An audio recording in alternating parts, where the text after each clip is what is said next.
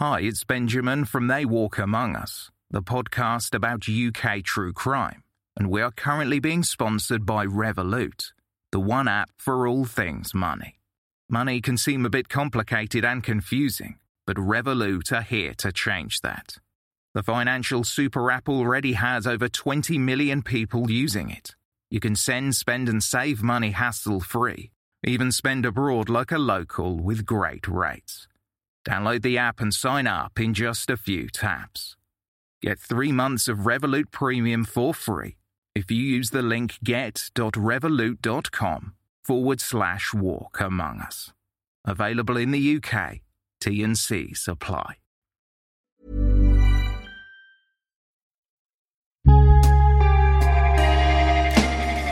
With thanks to Bailey's, this is the Women's Prize for Fiction podcast, produced by Fremantle celebrating women's writing, sharing our creativity, our voices, and perspectives, all while championing the very best fiction written by women around the world.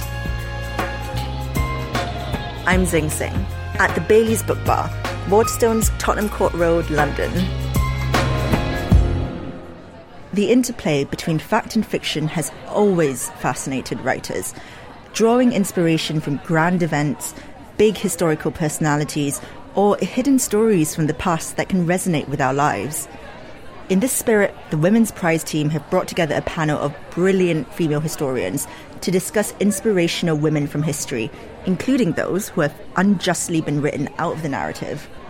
With Bailey's cocktails in hand, the excited crowd is getting ready to hear this year's Women Prize Chair of Judges, author and broadcaster Professor Kate Williams, specialist in European colonial and post colonial history, Professor Olivette Otele, and author, broadcaster, and classicist Bettany Hughes.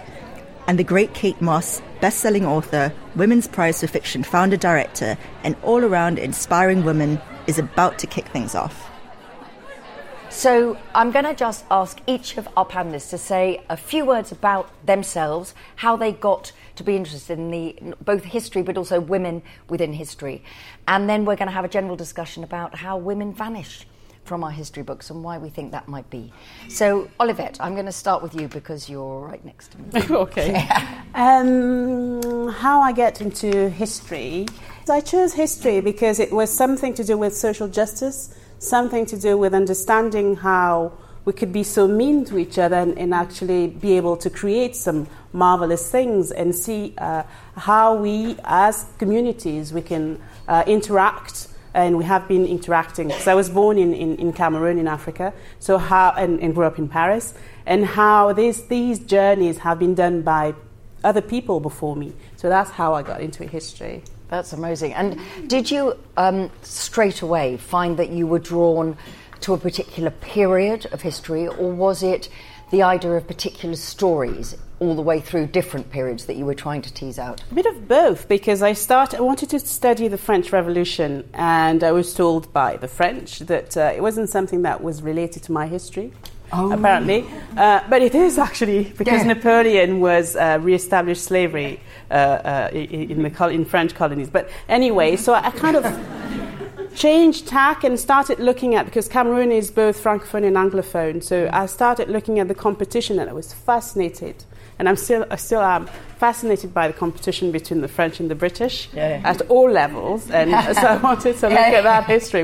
What, what happened and how it started, and woven into that the colonial bits because it's part of my, my uh, heritage and identity. So I found what I needed in there. And did you. Um, feel a kind of double responsibility. On the one hand, your own history, which you were investigating through that French and British colonial, um, well, aggression, really.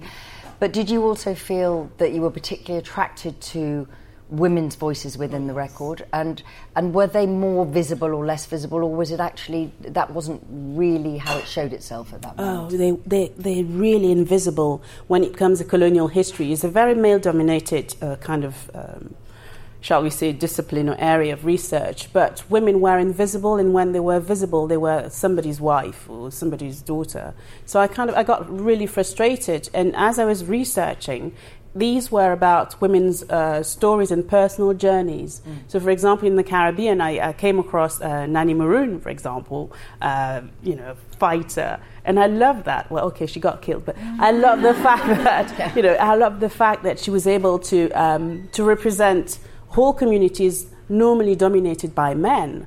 Um, I found other people, so I wanted to look closely in, into that, and I'm still doing it. So that this is really the bit that interests me: women's yeah. women's yeah. history. Well, we'll we'll come we'll pull all these threads together when everybody's said their bit. Bettany, do you want to say a little bit about your Journey story. into history. No, I managed to avoid the word journey. Your story. okay, my story. So I think um, I was actually drawn to history probably through the historical novel. In fact, um, so I, my mum and dad were actors, which, as Kate knows, always sounds glamorous, but actually means they're just out of work. So we spent my entire childhood was beautiful. Everybody was just always around the kitchen table with lots of cups of tea and chatting. Everybody was very present. So we didn't go on foreign holidays. Uh, we went down to the Kent coast to a place called Hythe for day trips. So my holiday, again, beautifully, it was an amazing thing. I used to sit on this freezing Kent coast with a lot of army widows um, in kind of wrinkly, still knitted swimsuits. I'm that old. They used to make swimsuits out of wool. Um, and of course, because it was freezing, we'd pack a blanket and a thermos flask. But I took with me the novels of Mary Renault. Oh, uh, and suddenly I was transported, age 12, into this hot environment, hot in every way, sexually, politically, culturally hot, and was just lost in it. And she was an amazing, I don't know if you know about her, she was an amazing woman, a real pioneer. Um, a brilliant mind.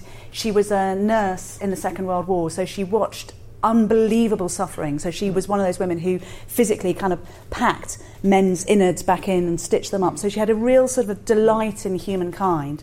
Um, and then had to move to South Africa with her female partner because they just couldn't really live in, in England as two women together. So she was brilliantly, brilliantly open minded. And I love the, the, description of herself. Somebody said, What do you like? And she said, I'm a party person, which I just think, you know, bring it on. We need, we need party people. So that was, it's actually through novels, I think, How if I'm wonderful. really, really honest, yeah. that just made me think there was this other world where other things yeah. happened and I wanted to um, investigate it. And it was very unfashionable then.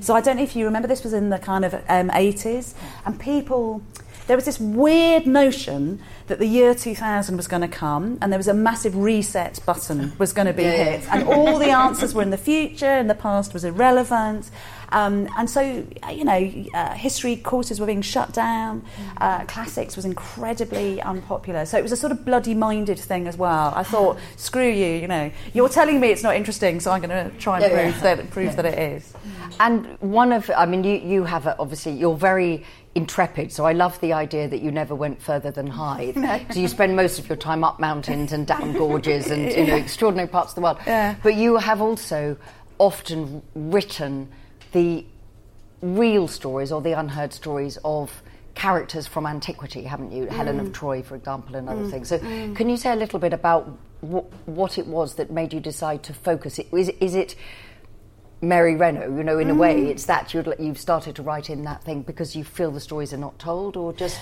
uh, uh, definitely partly, definitely she was there um, on my shoulder. It was also I just thought when I read anything from the ancient world, I knew that women had potency and agency, particularly in the Bronze Age. So particularly we're talking about three and a half thousand years ago, and I just wasn't seeing that in anything that I read. So I really consciously thought this is this is a story you know I think the historian's job is to tell stories that, that aren't told and even if that's tricky sometimes so it was something I really wanted to do and also to be really honest I always wanted to share that with a wide audience um, so I, I, thought that I just wasn't seeing any female historians on telly, for instance, at all. They just weren't there. And I remember going, I remember going to, I had a brilliant meeting with a BBC producer, and I went up and did this oh, sort of full of enthusiasm. I was talking about the women of Sparta, and the women of Sparta were amazing. Uh, you know, they were given the same rations as men, shock horror, whereas elsewhere in the ancient world, women yeah, were given yeah, half rations. Food. They, you know, and they were allowed to ride in chariots, and they were occasionally allowed to go to council. And I did this whole sort of spiel, thinking, how can he resist this story? And you know that moment when you're in a meeting when you realise you're doing all of the talking, kind of tumbleweed blowing through the office. And uh, he said to me, I will never forget it, he said, Okay, let me tell you something. One, nobody is interested in history anymore. Uh, two, no one watches, wants to watch uh, history on television. And this was, it was really interesting. This was this sort of uh, in the mid 90s, so it was Yeah, before yeah, that yeah, revolution, right. before Simon Schama did, did his thing. And then he said, and my dear, and his hand went out, uh, not on my knee, but towards my knee. He said, nobody wants to be lectured at by a woman.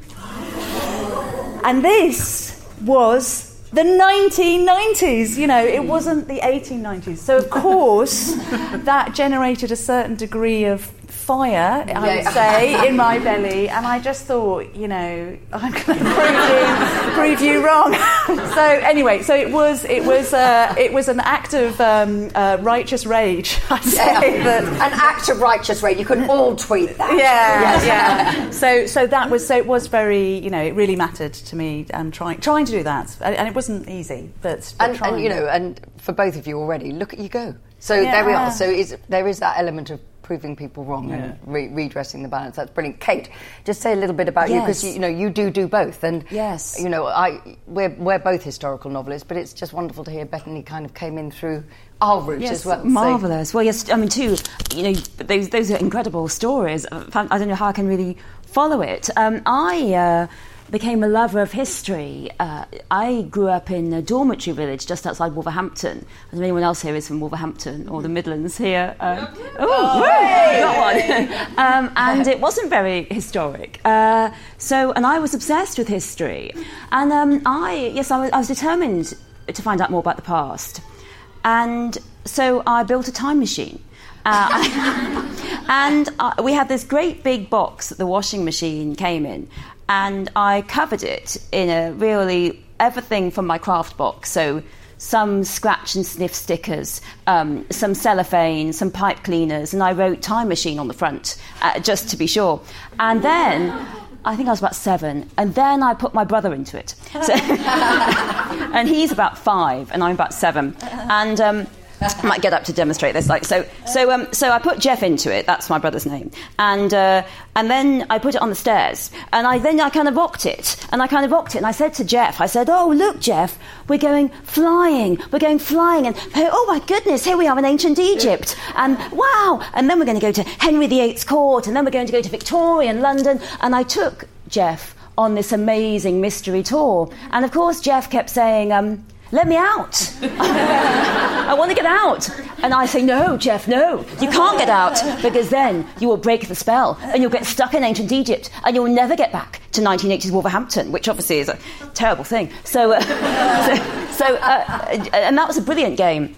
And now I feel like I have my own time machine because I get to read these incredible documents and diaries and letters every day, and it, it, it, you, you are back in the past. And, and then, of course, I grew up and you start to learn history in school and move onwards, and then university, and you realise that, that your essay on Tudor women is the one option that you do after eight other essays on the the economy and the parliament and the and the Star Chamber and, and then you get one essay on Tudor women and not just that but also how how frequently it was seen as the easy option. And I'm afraid to say that we were often told not by anyone academic but it went around like wildfire. And of course what you want is a good grade. That if you write any, too much on women's history in any exam whether it was GCSE or A level or finals if you write too much on them uh, you will get marked down. That was what we were all to- told each other that you will get a better mark if you write on nothing but you know uh, what hardcore uh, top down male history. And that was very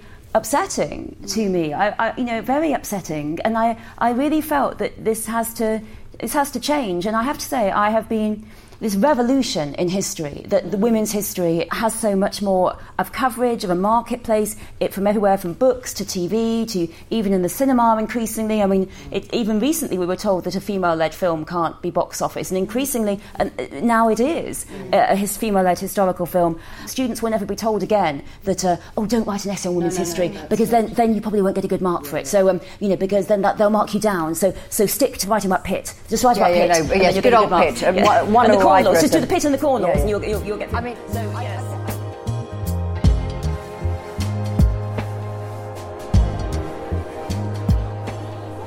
history, at least to me, is political. You know, who writes it, the society in which it was documented, who features mainly in it. And it seems like there are many people nowadays who get really agitated when historians reassess who and what was important in the past. So, how do you address these voices who go around saying, you can't rewrite history, that wasn't in the history books before? I think there is that. There is a protectiveness, people saying this is what history is, and there can be some pushback against women's historians, against historians of race, against historians of slavery. There obviously is this uh, big uh, project in Cambridge to re-evaluate and question how much the university benefited from slavery, and there has been a lot of anger about that. People saying, "Well, what's the point of this?" and uh, bringing up sort of myths, saying, "Well, well, they were freely sold, so well, that's not that's not anyone's fault." So, but I think we just have to keep fighting, and in the end, we have to keep fighting. We have to keep saying, "No, women belong in the narrative. People of colour belong in the narrative. We can't keep excluding." People of colour from the narrative. There's a brilliant book by Miranda Kaufmann, Black Tudors, reminding us how many people in the Tudor period lived ordinary lives, and that just hasn't been acknowledged. It just isn't acknowledged. You see, even in the movies, you see a crowd seen from the Tudor times. It's all white people. There's no people of colour, and uh, we just have to keep fighting and saying no, women belong. Uh, in these scenes, in these lives, in these histories. People of colour belong in these scenes, in these lives, in these histories. Children, differently abled people, all kinds of different people belong there. It is not just the history that we've been told it is. And I, I think that the Women's Prize is really vital for that in fiction. It, it is rewriting some of the big stories in a feminist way, putting the women back in. I think what I think is so great is there were really is really very little women's history when I was a child, whereas now I see children when I go to speak to schools say, but where are the women? What, what were women doing? And I just think that the next generation are going to expect to see women, people of colour, differently abled, all kinds of different groupings, working class history. They're not going to take the old, well, one lord talks to another, and that's all the history is anymore. I think there are going to be a lot of women or men listening to this podcast right now who really fancy drawing from intriguing historical records and intriguing historical women from their own novels. So, what's the process of your research as a fiction author? How do you find compelling historical narratives that you want to adapt for fiction? Well, I have two. Obviously, I research non-fiction books and I research fiction books, and it's two different. Sometimes they're linked, sometimes they're not.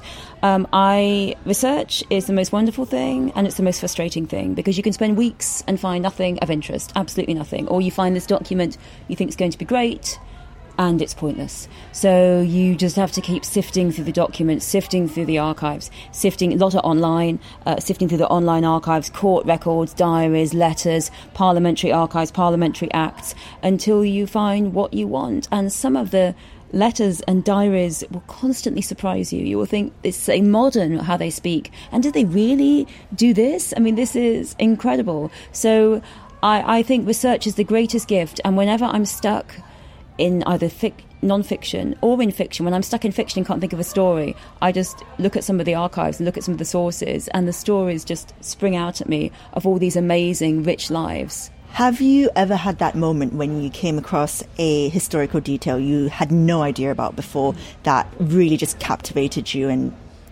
I guess maybe even changed the course of your research? Well, my first book was on Emma Hamilton, and it was a gem. It was a discovery gem that drove me to the book. Uh, I was researching my PhD on seduction in the 18th century, and actually, a lot of the seductive letters weren't very seductive at all. They were actually terribly dull and the same thing over and over again, the same sentiments. And then I came across one by Emma that she'd written to Nelson, and it was amazing for the emotion, for the strength, for the for the sort of forcefulness, for the determination. Everything bounced off the page, and this letter blew my mind and I had to find out about her and how she got to that position. I had to discover her rise to that position. But sometimes you have to accept that your subjects just aren't going to tell you what you want. Uh, Emma Hamilton, rather painfully for me, she met Marie Antoinette before Marie Antoinette was executed. She was one of the last people to meet her before she was put under extreme house arrest and then executed. And this is such a vital meeting but Emma Hamilton just says in her letter, I met Marie Antoinette and we had a conversation. That's it. That's all you get. And it was so painful. Then, even more frustratingly, Emma Hamilton goes back to Italy and goes on and on all the way home about the wonderful mountains and the sublime this and the sublime that. I just don't want to hear about the sublime mountains. I've heard about them from every other 18th century traveller in the same way. I want to hear about Marie Antoinette, but subjects don't always tell you what you want, and that's, I think, is a key part of a historian accepting that you're not going to sometimes find out everything. You can't know everything, and you must not make it up. You might feel, I've got, I think I know what they talked about, but that'll be for a novel, not for a history book.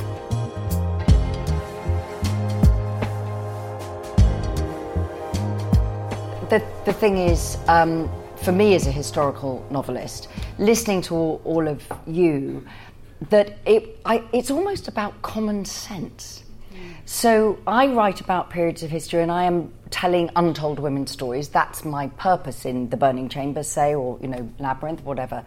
But it was more realizing that the women were there too, but you would not know.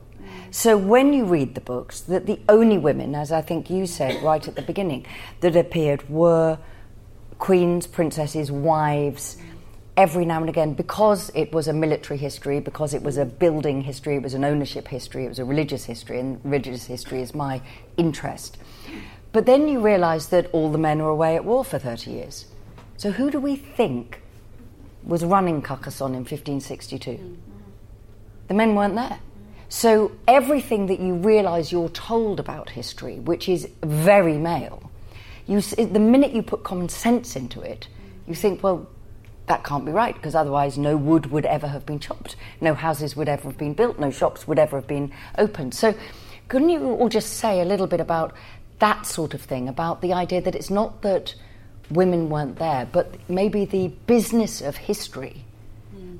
is deliberately partial, so has told certain stories over other stories because women we have always been everywhere, frankly, because that's where babies come from. It turns out, you know. So apart from anything else, so what do you know? What do you all think about that? You know, in, in you know. I think it's still there in, in some ways. For example, when I teach, we go through Marxist history, we go through uh, the French, um, the Annales school, and every single time, every one of them, you don't see women, and then you have one part of the module where where it says gender history.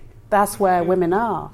And I'm always annoyed by that because yeah. when we start talking about Marxism, for example, you, we, we, we focus on those men, every single bit of it. So I think we're still reproducing it. So if you're teaching gender history, you're expected to talk about women. So I think we should kind of shift things around mm. and, and teach those big historical thoughts and historical method, methods by including women. And it's very easy to do, as you said. You focus on uh, lived experiences, mm. testimonies, um, particular people, and, and, it makes sense for, for most mm. students uh, to do it that way. But it's up to us to actually do that. Yeah.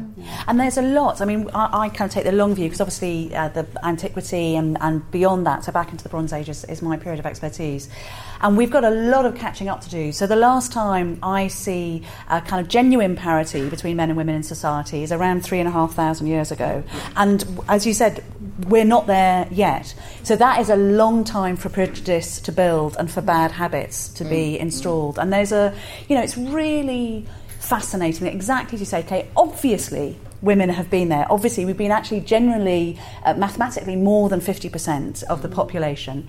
And you do see women there in the kind of DNA of civilization. So women are there, absolutely, they're represented. There's this brilliant statistic that of all the human figurines all around the world made between 45,000 uh, BCE and 4,000 BCE, 97% of them are of the female form. Are so they? women were so in, incredibly visual. Uh, for whatever reason that's happening, that was the version of humanity that humans were choosing to, to create commemorate, yeah. and commemorate. And that is a- absolutely across, yeah, across the globe. So that's really interesting. So that tells me archaeologically they're there. But then something happens, and it's um, uh, we were talking about this actually. I was having a chat with some some of the audience members before. This is like massive broad brushstrokes, but it seems to be that we get greedy as a species. So the thing that makes us us is our ambition and our desire for what we don't have. That's what means why why we're all sitting here doing what we do today. So we we crave disruption as a species. But what that also means is that, as I said, we're a very greedy species, that we want what we haven't got. And what you see happening in the Bronze Age, you've got these beautiful, stable, highly functioning societies making beautiful things, trading with one another, exchanging even philosophies and jokes on cuneiform tablets. But then we think, okay, so I'm sitting here in Mycenae, but wouldn't it be great to have Tiryns too? And in order to do that, you need male muscle. So you need a proper an army that is big enough to go and invade another's territory. And that is the moment I think when there's just because, and it's not because we become a militaristic society, because the, absolutely we're fighting and killing one another before then, but it's the scale of male military influence that's needed. And acquisition. That, and acquisition that just shifts the balance in terms of what is valued in society. And it's from that moment that you see a single male smiting God in a, in a huge number of cultures becoming the premier god, whereas before it's rather brilliant thing. The first uh, time that Zeus ever appears in the archaeological records is these tiny sort of pipsqueak little guy like this, you know, about two inches high. There's no sense that he's dominant in any way. But then that o- over a short period of time, over about 250 years, that changes. So I that's why we've all got a job of work to do because genuinely there wasn't a matriarchy. There there wasn't a mother goddess. It wasn't all sort of, you know, we mustn't have rose tinted spectacles about. Not that, would have been a good thing anyway, you know. It's, but it, but definitely women had agency, and then that changes. So they're there, as I said, kind of in the DNA of civilization, but then in the stem cell of what civilization is, something shifts, and that's what we've all grown grown from from that moment. That, that's very apt, Bettany, because of course we've got three books on the on the shortlist that deal with those yes. questions. We've got Silence of the Girls that talks about Uh, you know, I read the, you know, the, the, the, all of the stories of Achilles when I was a young girl, and of course, Briseis is just handed over to him, and she's beautiful. And I, oh, that, that sounds quite, oh, she's beautiful. That's be great. And then you read her real life, In well, her, uh, Pat Barker writes about what it must have been like for her, and saying, you know, they'll never say that we were living in a rape camp, which is what is happening. And then the same is happening in uh, who's you know who's always demonised as a witch, and also in Milkman, that what it's like for women during the Troubles in this intensely militaristic zone. So, but, yeah, but, yeah, but, uh, but yeah, no, it's so fascinating because I mean, I think of. Um, one of my favourite women's history books, which I do think had a cataclysmic effect on both women's history and the publishing industry, which was um, Amanda Foreman's Georgiana, the Duchess of Devonshire, uh, in 1997. Um, and before that, it really was really quite difficult to get a biography of a woman published. And that was book, really only Antonia Fraser, yes. wasn't it? There, she did Marie Antoinette, Antoinette. and, and, and um, it's very interesting because Georgiana was obviously such a crucial figure in 18th century political life, and Amanda Foreman really shows that very effectively. Her political interactions, how she how she was vital to politics. But uh, you know, you raise some of the dismissive ways in which she was written about beforehand. Mm. Uh, I think I've I've seen uh, oh, just another 18th century broodmare and an 18th century supertramp. Uh, what I, you know, th- this is how a, a, a, woman with huge amounts of political agency was written about. Amanda Foreman, you know, I don't believe she got a gigantic advance, but obviously then sold huge amounts of copies. And I really think that um, that has been such a long time coming. That even in 1997, a sort of vital 18th century woman who crafted the politics of the time, and it was uh, interacting with the, with the highest levels, and, and her influence was crucial, could be dismissed in that way. There are two classical retellings on this year's shortlist. Why do you think this form continues to have the power that it does? I mean, it's great for me. So I'm, I'm what's called an ancient historian. So I'm a historian of the ancient world. So how fantastic to see that these myths and legends and stories are re-inspiring people in the 21st century. Um, I think there are possibly and probably a couple of reasons why. Um, one is that these are, by definition, evergreen tales. So they were put down as myths actually so that they could reach people beyond borders and boundaries and across time. So they were chosen specifically to travel. Um, also, there's this incredible irony with the classical world that women have always been 50% of the population, often slightly more than 50%. We have not occupied 50% of recorded history or influence. And the ancient world just didn't know what to do with women. Um, if you look at the kind of DNA of civilization, so back in the Bronze Age um, and earlier, women are there. They're really powerful and potent.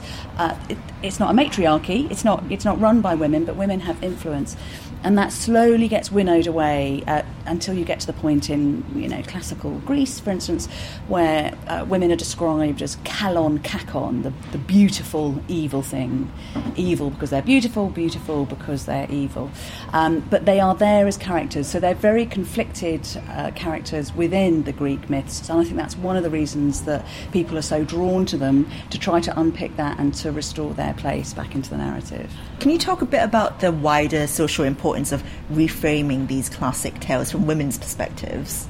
Um, it, it's very important um, to do this because, uh, as you know, women have always been there. They've always lived the experience of history, but their stories just haven't been told.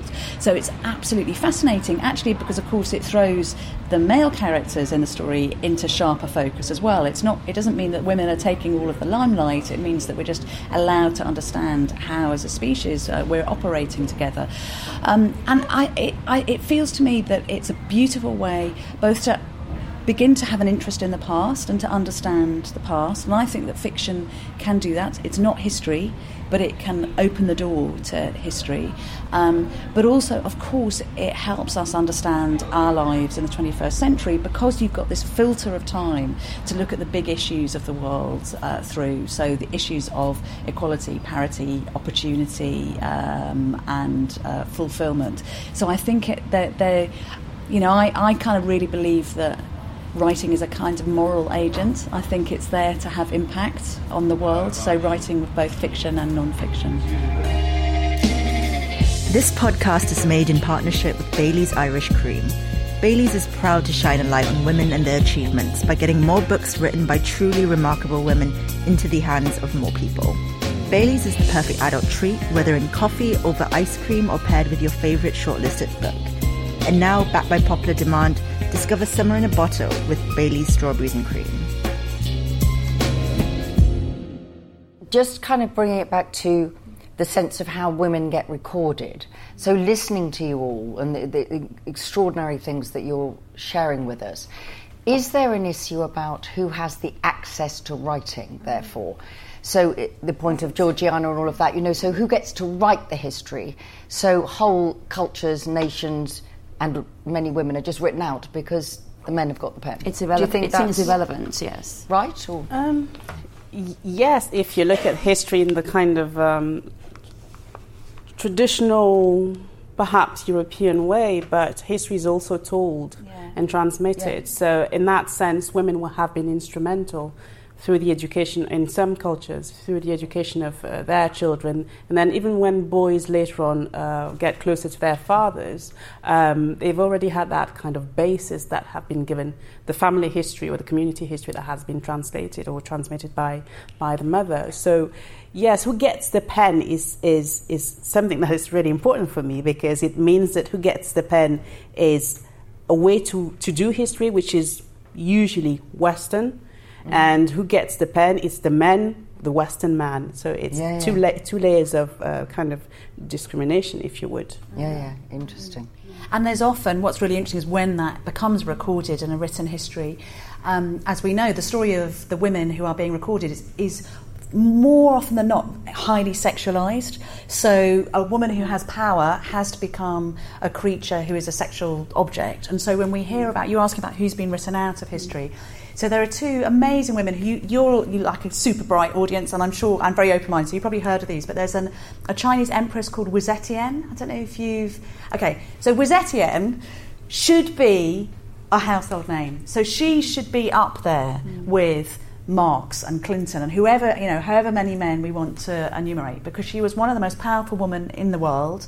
She uh, ruled China as an empire. She was in power for 45 years. Uh, she really is the woman who salvaged Buddhism. So she was a Buddhist, and it was her promotion of Buddhism, actually, interestingly, as a kind of thought process that allows women to have equity as well as men, that m- probably means it's why Buddhism survived. So she's absolutely incredible.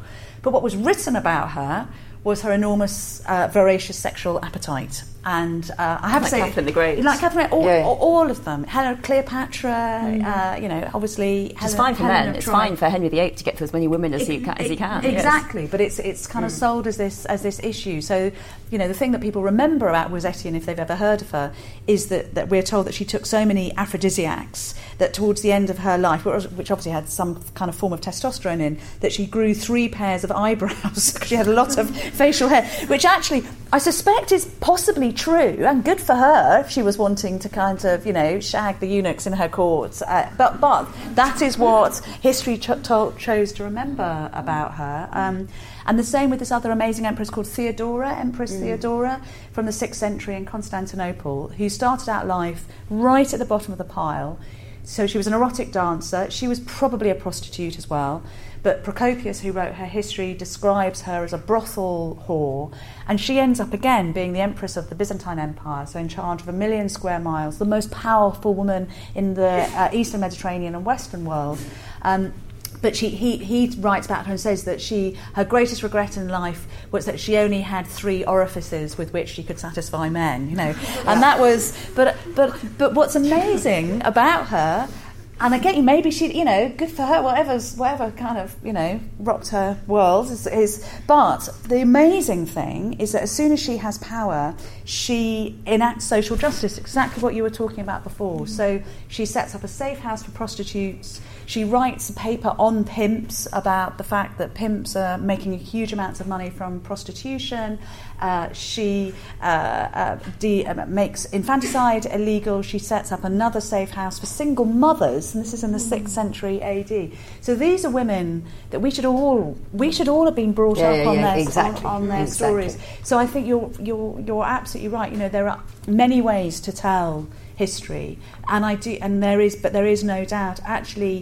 In the kind of Western tradition, but also in, in some Eastern traditions, that actually the, it is the pen holders physically physically are male clerics, and so what they're choosing to say is a, a very lascivious version uh, uh, and a denigrating version of those of those incredible women. And it's fascinating, isn't it? Because for the ma- many male rulers used uh, their huge sexual appetite as a way of forming power. I mean, that's Yeah. exactly what Napoleon does. And so many kings. I mean, obviously there was some disappointment when Louis was married married to Marie Antoinette, but he didn't have a mistress because it's seen as a power channel through them.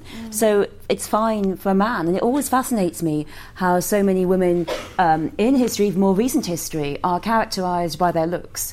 The Queen Anne, fabulous Queen Anne film, that Anne herself was actually rather a successful queen. She presided over the Act of Union, she dealt with factional politics, and yet she, history damns her as a failure because of two things. Because she failed to have a living child, and that's seen as a failure, But whereas there are plenty of male monarchs who didn't have a who didn't have an heir, but Charles II, but that, he's just the merry monarch, whereas she is if, if a woman's body does not do what it is meant to do as in bearing children, then she is seen as a, a failure, certainly. And obviously, that she became very great in terms of size, but not, I mean, not wildly any fatter than lots of other male monarchs, but yet, but yet it's her size and her, and her failure to, to have children that becomes so key to the characterization of her as a failure. And, you know, we, you have endless stuff about how fat Queen Victoria was when, uh, you know, it really wasn't until the end of her reign. And, and who cares, really? You know, who cares if you, how fat she was or how fat she wasn't? But it, it, it, it really comes to matter, and that absolutely is a problem. And the women's reputations are so characterized by how their sexuality is perceived, the obsession with reputation, how their looks are perceived, and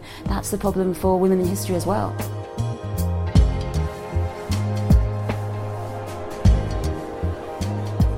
Talk to me a bit more about oral history. How does your work intersect with oral history? Well, I work on memory, um, so I do history and memory and politics. And when when it comes to memory, it really is about uh, what people remember from their past, reconstructions of the past, not necessarily accurate, but quite important for them. So there's an emotional side to it that is relevant when you're trying to construct a narrative of a community or a nation. Decolonization is a term that I see quite a lot nowadays. You know, people talk about decolonizing the syllabus, decolonizing their university. Um, what does that word mean to you? What does it mean to you in practice? In practice, it means having a curriculum that is inclusive, uh, not just Western canon, uh, but you know there are fantastic, fantastic um, uh, researchers from uh, the global, what they call the global South, people who are born here or born abroad, who who have different perspective.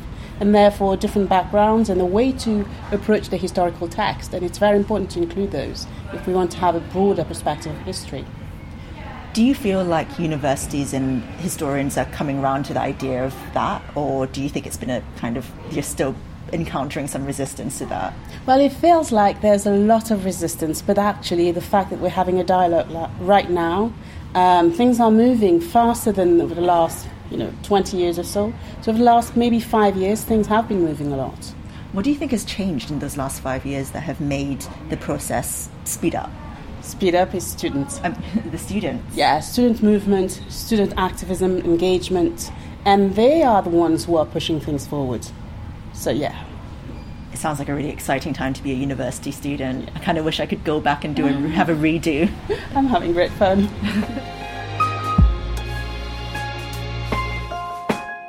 so, how do we stop this endless channel of uh, women's history being lost? Are we doing that, or is it just more of the same?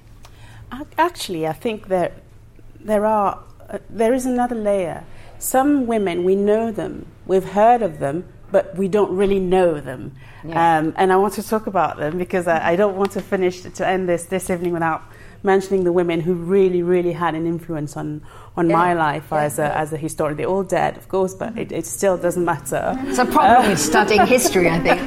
Most of them are dead. So I wanted to talk about um, and I wanted to talk about very briefly about uh, Anna Julia uh, Cooper. Uh, of Matamba and uh, Ndongo. She was born in the 16th, well, 17th century, and she was the daughter of a king. She, uh, her, bro- her, her, da- her dad died. The brother came into power. He died very shortly. She was supposed to inherit the throne. No, the male people from the court said that she couldn't do that because she was a woman. And what she did, instead of fighting directly, she was an incredible diplomat. So she one by one won them over very quickly. Diplomacy, making alliances, manipulating whatever she needed to do, um, bringing uh, outsiders to kind of counsel these people, bribing if needed.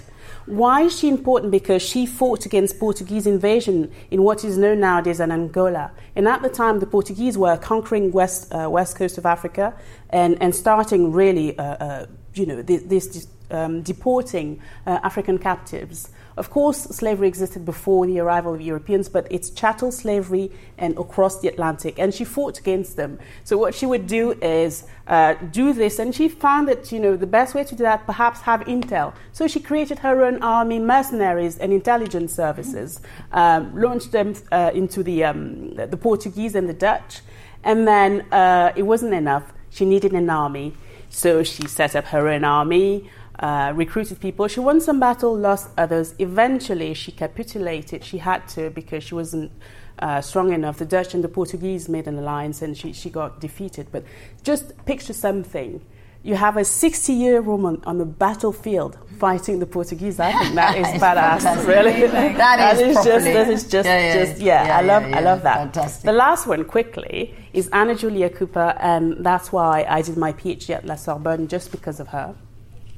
This is a woman who was born uh, in um, 1858.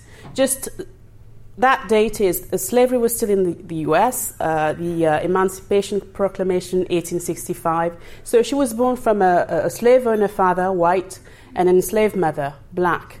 And her idea was that emancipation was through education. So what she did is uh, find ways to educate herself uh, get enrolled into all sort of courses. It started like manual uh, sewing and things like that. Started getting closer to the male, um, having access to books. Eventually, I'm going to go really quickly and explain what happened. She would ar- arrive at Oberlin, a school, and you had um, ladies' classes and gentlemen classes, and she refused to do the ladies' classes. But they, she was so vocal and annoying, they put her into the gentlemen classes. the next thing you know, she has her BA Three years later, at the age of 29, she had her master's degree in mathematics. She didn't stop there, activist, educating women, spe- spe- uh, specifically uh, black women uh, in the most pover- impoverished places in the state. She thought, okay, I need to expand my horizon. What if I went to Paris? went to Paris. Um, age 56, she started a PhD 10 years later, at the age of 66, she got her PhD from La Sorbonne, and the title was something to do with how the French view uh, the French views on, on the slave trade and slavery. And I had to get into that institution. Yeah, yeah. I just wanted to yeah. do to do like her. So yeah, three women who. And I, well, I, I, think it, I mean you've both already shared some names, and I think that's fantastic because it's not just remembering; it's speaking these names and making them commonplace so that everybody knows them. So one of the points of the Women's Prize for Fiction is precisely that: to build up a library of extraordinary books by women, but also extraordinary comments about other women. Kate, is there one? unsung heroine that you'd like to to do? You've you've obviously mentioned Georgiana, and you have done great work with your. You I, know, Elizabeth. I am a, a huge fan of um, of Christina de Pizan who was the first woman ever to earn a living by her pen to support. Um, she was actually made a terribly good marriage, but uh, he he died, and so she had to support her mother and her children through, the, through her pen. And she's and she wrote this marvelous book, the Book of the City of Ladies, in which she counters misogyny. She says she just takes the misogyny and says, okay, so we're meant to be very stupid, very awful, uh, absolutely dreadful, but how strange it is that we have all these great examples of women from history. Um, some of them were mythical, or, or and some some of them were religious and some of them were goddesses, and we have the Virgin Mary in there. But there are some, I think, you know, I think Theodora's in there. You know, why why is it that these women are so? Uh, why is it we suffer so much misogyny when when when there are these. So she gives these all these examples. It's this onslaught of examples. So I think it's one of the most incredible um, counters to misogyny, even you know even in the early medieval period. Uh, and I think that is you know just as just as you've been showing, this is a key way of countering by saying, look at these women and what they can do, and this is you know, tell us again that we're that we're that we're lesser, that we're that we should be excluded, that we don't understand, that we are that women are you know trivial minded, uh, because there are she just gives so many brilliant examples. And, and one of the love the, an update one day. Exactly, the, the, themes that has come out from the book bar all week from all the women who have been kind enough to, to come on the panels is data. Mm. Know things.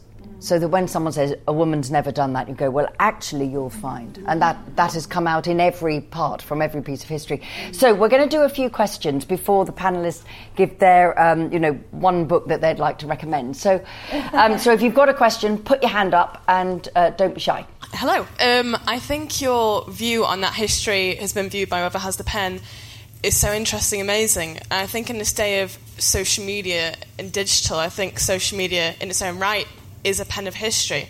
So do you think with social media, women in history will be more recorded in a positive light, or do you think what basically what effect do you think will social media have on history now? That's interesting. That's a really good question. What effect will social media have on history? The veracity of history. I think, well, I think, I mean, obviously, social media is an incredibly effective tool and has certainly been for feminism. Um, I mean, I, I, mean, I think, I don't know how, if Me Too would have spread so effectively and, and with, so, with so much strength without social media and, uh, you know, that it became an avalanche that no one could, uh, could deny. Um, so, and I, and obviously, there are lots of historians writing about women's history on there. And, um, uh, you know, but obviously, social media has a has a double-edged sword. It can be very hard for women. It can be a very hard place for women because there are so many sort of ideal lives being put out there. But I, I and I think that there is a sort of double layer, isn't there? There's social media, which is all incredible and gives you and can these huge platform and a voice, and yet there are still the platforms and the voices that are colonised, that are paid for, that are that are given power within our society and, and given influence. So I think uh, the, the, the more the perhaps the traditional ones, whether or not it's um, lecturing. Parliament or having an effect on public policy, the historians who are picked out to advise various politicians, or um, you know the, the TV, which Bettany is breaking mm. molds on every mm. day. So I think it's it's definitely both because, but obviously you know we can, you know, we, we can say whatever we want on social media, but still a lot of the policy is up to mm. government, and that's that's where we need to get our our, our, our sort of fingers on. mm. And it's a re- I mean, it's a brilliant, brilliant question. And, it's, and as you said, you know, there's a potential that the kind of weapon for change is in all of our pockets, so that we can be there. I think it's actually relating to your question about well, your your anxiety about the name heroine and heroes. Um, and it's really, I, I, it's so interesting because if you think of a heroine quite often you think of somebody who either needs saving for some reason or who dies. Yes. There's a sort of Yeah, yeah. martyr aspect. That, that is exactly what it is for me, yes, Isn't it? as a, writer, a historical fiction yeah, writer. you know, which is extraordinary. Whereas the hero, and really interestingly, I always think that etymology helps, and the etymology of hero and the Latin word for man, vir, are exactly the same. So they're totally the same root. And what it meant, the note, the, the very kind of early Proto-Indo-European word hero meant someone who saved society, and that was by definition a saviour of society. Women made society, and men were there again, just as a kind of muscle thing to save it. So, so if we can invert that, and if we can all become the heroes of the, the digital media, so we are doing the saving rather than mm. being saved, then that that Yes. it becomes a very powerful tool. Yes. Another question. I guess it's more of an opinion, and I just want to hear what you'd say um, to respond. It's sort of you were saying how in history women. It's easy to make sort of idols out of them, and I think that's part of the problem. I think the fact is that people hold women. They either don't hold them in any regard whatsoever, or they idolize them to the point that they're something that has to be kept sacred and safe. And you know, the idea of being pure comes into it. And I think if you're looking at religion, for example, Hinduism is one of the, I guess you could say, a transgressor of that. For example, we have huge amounts of goddesses who men are so willing to, you know, pray to, ask for favors, do all of this stuff. But when it comes to the state of women in India, arguably they're they're incredibly suppressed. And it's the idea that when it's dealing with something that is mythical and has power to help you, it's fine.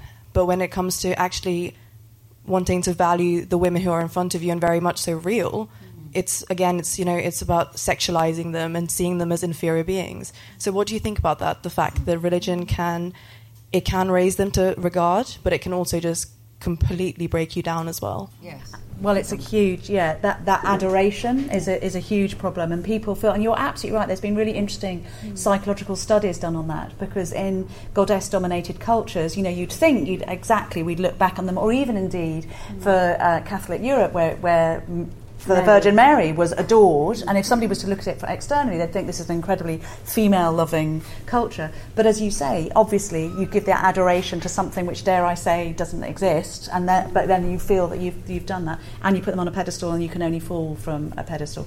So um, it's, a, it's, an, it's an incredibly acute and apposite um, opinion. I think there's one, there's a little sort of chink of um, uh, sort of a salvational thought that comes from that. That if you look at the deities of wisdom through the story of the world, they're almost always female. And I love men. But dare I say, there might be a reason for that. That all society have gone, okay, who are the ones that really? I'm sorry, I'm now being sexist. I'm not sexist. I really, really love. It. But they just, I just think it's of great interest that. So you know, so I think we can maybe allow the goddesses of wisdom to remain immortal, but remind everybody that actually it's you know the women who are alive who are sacred rather than uh, those who are in a divine realm. Yeah, that's very interesting. I, you know, I just thought certainly that yes, wisdom. Look at the representation of nations. Women are always representing countries and, and things like that. Yet again, they're put at the pe- on a pedestal as in a symbol of the nation. I'm, I'm thinking about Marianne, uh, French, the French uh, symbol, and how disturbing all this is starting to femininity and the perception of what a woman should be.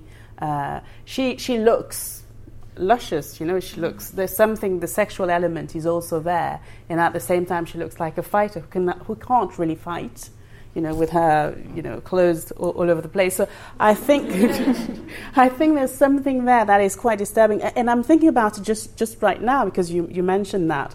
Uh, there's more to, yeah, digging, perhaps making the links between nationhood and construction of nationhood with women's uh, image and, and the, uh, the notion of uh, religion coming into it. Yeah, more, probably somebody has probably done the research, but I just don't know. Well, I, I'm not at all surprised that the hour is whipping by, or indeed has whipped by. And um, so I'm going to ask you just why you've chosen this book, each of you. So, Kate, why don't you start? What, what have you chosen? Okay, I'm going to be concise. I have chosen this book, No Surrender, by Constance Maud, uh, from 1911, published by Persephone Books.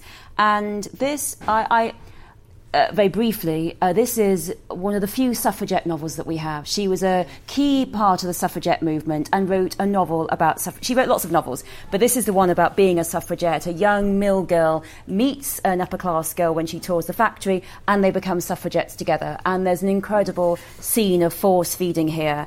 And Emily Wilding Davison, who obviously uh, it's debated whether she threw herself under the horse or whether she was just campaigning, but, but uh, on the on the track, she rec- reviewed this book and.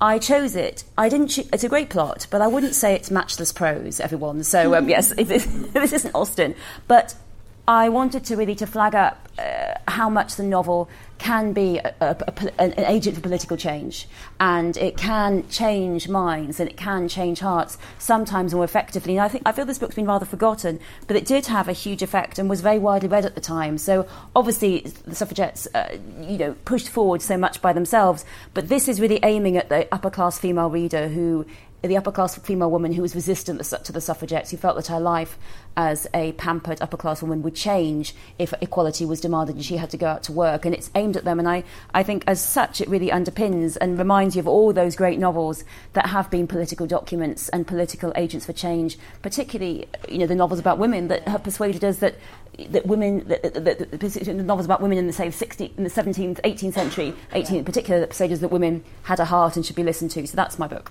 Brilliant. Brilliant. Brilliant. Um, so I've chosen Sappho um, in any edition. um, not, not an unsung heroine, but a heroine who, or a hero who should be in all of our lives. Um, if I had my way, Sappho would be taught in every single school because I think Sappho genuinely tells us what it is to love. So she is the first uh, author ever in history who describes love as bittersweet, although she's slightly more realistic and she says it's sweet and then bitter. And, you know, if that's, you need to learn that when you're 13, and I think Sappho is the, is the way to do it. So kind of Sappho in all schools, please. Brilliant. Okay, I've chosen Pao because it's a story of um, race, it's a story of migration, it's a story of love, it's a story of, uh, it's a social commentary, and it's a story of a Chinese uh, Jamaican. Um, you, you, don't hear much about it, but the, the Jamaican uh, society is multicultural, and you have uh, the people of Indian descent, you have people of um, African descent, and you have this. And this novel had made me cry. I laughed a lot, and I was so so enthralled with it that I I, I, I traced the, the the writer. I hunted her down and I got her on the phone. Uh, so, uh, because I wanted to know if there was something else after that and why did she do this in that page and all that. Oh, she was, oh my she was word. lovely. and please do read it because it really is about a country in the making, in the eyes of somebody who's of Chinese descent in the Caribbean. Wow.